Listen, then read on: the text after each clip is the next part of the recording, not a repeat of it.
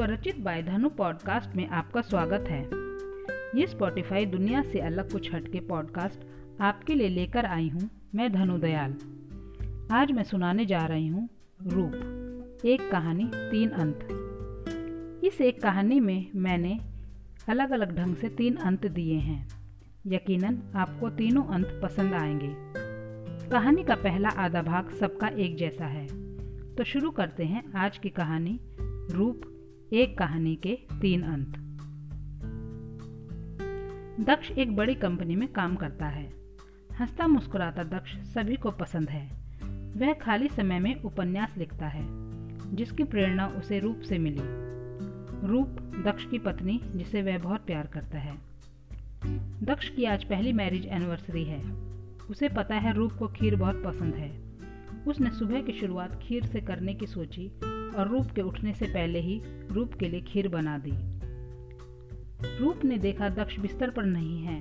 वह दक्ष को ढूंढते हुए किचन में पहुँची। अरे सुबह सुबह तुम किचन में क्या कर रहे हो? कुछ नहीं यूट्यूब से सीख कर तुम्हारे लिए खीर बना रहा था। तुम्हें बहुत पसंद है ना? आज हमारी शादी की सालगिरह का पहला तोहफा। पहला तोहफा? और कितने तोहफे दोगे? देखती जाओ। दक्ष, मुझे तो गर्म खीर खानी पसंद है, और तुम्हें फ्रिज में रखी हुई ठंडी खीर। कोई बात नहीं, आज मैं तुम्हारे लिए गर्म खीर खा लूँगा। जो खीर बचेगी, उसे तुम फ्रिज में रख देना। बाद में तुम मेरे लिए मेरे साथ ठंडी खीर खा लेना। रूप, आज मुझे ऑफ़िस जाना ज़रूरी है, नहीं तो मैं छुट्टी कर लेता। मेरा मन तो नहीं कर रहा, लेकिन जाना पड़ेगा यार। मैं नहाने जाता हूँ, जल्दी निकलना है। शाम को मैं जल्दी आऊँगा, फिर डिनर के लिए बाहर चलेंगे। ऑफ़िस में दक्ष ने अपने सभी ज़रूरी काम जल्दी जल्दी पूरे किए। बॉस के पास जाकर कहा, सर, मैं घर जल्दी जा सकता हूँ? आज मेरी पहली मैरिज एनिवर्सरी है। मुबारक हो भाई। अरे दक्ष, आज का दिन तो बनता है जल्दी घर जाने का। तुम जा सकते हो। दक्ष का कलिक विकास कहता है, क्या बात है, आज बहुत खुश लग रहे हो। हाँ मुझे जल्दी जाना है। रूप के लिए गिफ्ट लेना है। आज मेरी फ़र्स्ट मैरिज एनिवर्सरी है। दक्ष रास्ते में रूप के लिए फूल और ज्वेलरी शॉप से नेकलेस लेता है। सारे गिफ्ट्स लेकर वह घर पहुँचता है। वह दरवाज़ा खटखटाता है। रूप दरवाज़ा खोलती है। दक्ष रूप को देखता ही रह जाता है। लाल साड़ी, खुले बाल और हल्के मेकअप में रूप बेहद खूबसूरत लग रही थी। दक्ष अपने लाए फूल रूप को देता है। और एक फूल रूप के बालों में लगाता है। रूप को नेकलेस पहनाते हुए कहता है, रूप, तुमने मेरी ज़िंदगी खूबसूरत बना दी। मेरे दिन सुनहरे और रातें गुलाबी बना दी। यहीं खड़े खड़े पूरी कविता लिख दोगे कि बैठोगे भी? रूप, मैं तैयार होकर आता हूँ, फिर बाहर चलेंगे डिनर के लिए। नहीं दक्ष, हम बाहर नहीं जाएँगे। हमारा सारा समय तो आने जाने में और वहाँ खाना ऑर्डर करने में ही चला जाएगा। तुमने मेरे लिए सुबह खीर बनाई थी। अब मैंने तुम्हारे लिए तुम्हारी पसंद का खाना बना दिया है। तुम बस फ्रेश होकर आ जाओ। उसके बाद पूरी शाम हमारी है।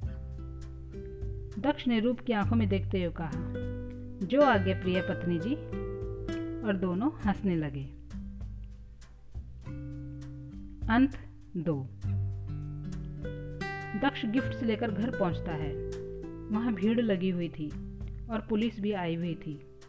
दक्ष घबराए हुए अंदर जाता है तो रूप की लाश देखकर उसके हाथों से फूल और नेकलेस गिर जाते हैं। वह रूप के पास बैठकर रोने लगता है। इंस्पेक्टर ब्रज किशोर दक्ष के पास आकर कहता है, जाँच से पता चला है कि इन्होंने जहरीली खीर खाई है। एक सुसाइड नोट मिला है, जिसमें लिखा है कि वह अपने डिप्रेशन की वजह से यह कदम उठा रही है। आपको कुछ कहना है? दक्ष रोते हुए बोला हाँ वह बहुत समय से डिप्रेशन में थी। उसकी दवाइयाँ भी चल रही थी। वह रात रात भर सोती नहीं थी। उसे मरने के ही ख्याल आते रहते थे। इंस्पेक्टर साहब, मैं रूप को बहुत प्यार करता हूँ। आज हमारी शादी की सालगिरह है। यह खीर सुबह मैंने ही बनाई थी। लेकिन जहर कहाँ से आ गया, मुझे नहीं पता। पोस्टमार्टम के बाद बॉडी आपको दे दी जाएगी। दक्ष ने मन ही मन कुटिलता से मुस्कुराकर सोचा, अपने रास्ते से हटाने के लिए सुबह मैंने ही रूप की कटोरी में जहर डाला था। वह नोट भी मैंने ही रूप से अपने उपन्यास की कहानी बताकर लिखवाया था। उसको गलत दवाइयाँ देकर मैंने ही इस बीमारी का शिकार बनाया।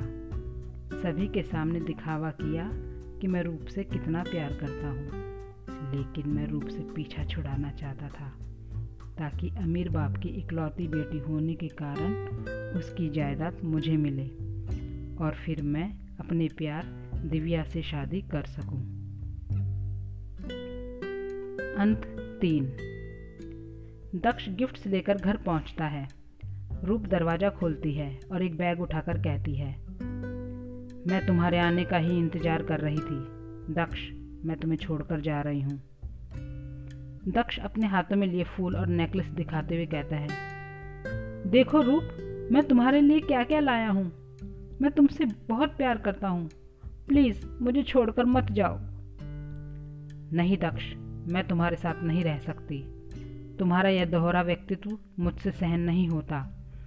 अपने उपन्यासों के किरदारों की तरह तुम्हारा भी चरित्र बदलता रहता है। कभी तुम बहुत प्यार करते हो और कभी मुझसे जानवरों जैसा बर्ताव करते हो। मैं अपनी मर्ज़ी से सांस भी नहीं ले सकती। दक्ष रूप का हाथ पकड़कर गिड़गिड़ाने लगा, नहीं रूप, नहीं, मैं तुम्हारे बिना नहीं रह पाऊँगा। तुम दूसरों से बात करती हो तो मुझे अच्छा नहीं लगता। तुम बस मेरी हो, तुम्हें कोई देखता भी है तो मुझे ऐसा लगता है तुम मैली हो रही हो। नहीं दक्ष, मैं यह सब और सहन नहीं कर सकती। रूप देखो, मैंने कितने प्यार से तुम्हारे लिए सुबह खीर बनाई थी।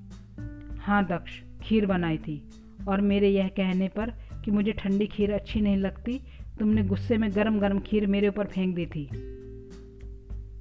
दक्ष थोड़ा दूर हटा, वह घुर्राया, तेरी ये हिम्मत मुझे छोड़कर जाएगी? अभी तेरी खबर लेता हूँ। तेरा कौन विश्वास करेगा कि मैं तुझे सताता हूँ? शरीर पर तो मैं तेरी चोट करता ही नहीं। यह कहकर दक्ष ने रूप के बाल पकड़ लिए और दूसरे हाथ से मुँह दबा दिया। रूप सांस नहीं ले पा रही थी।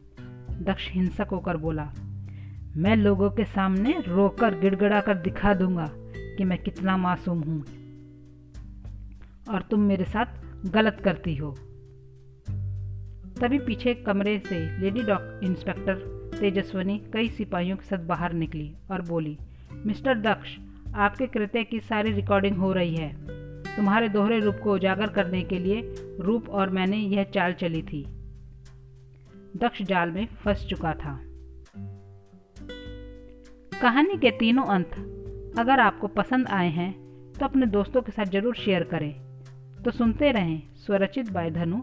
केवल स्पॉटिफाई पर और फॉलो बटन दबाकर मेरा पॉडकास्ट फॉलो करना ना भूलें।